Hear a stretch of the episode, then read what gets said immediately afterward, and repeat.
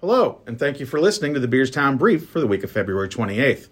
On Monday, we'll be hosting the 2A Girls Basketball Super Sectionals.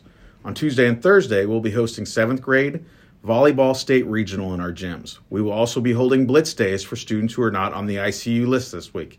In order to participate in the Blitz, our students need to be off of the, the list by 4 p.m.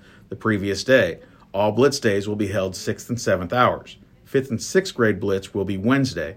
7th and 8th grade Blitz will be Thursday, and high school Blitz will be Friday.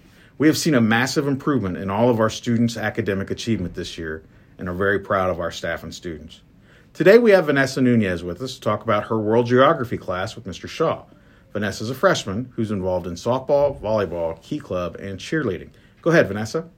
I think Mr. Shaw is a really cool teacher because he teaches lots of different classes. I like him because he gets along with a lot of his students and he always keeps his class interesting. Great job. Make good choices this weekend, Tigers.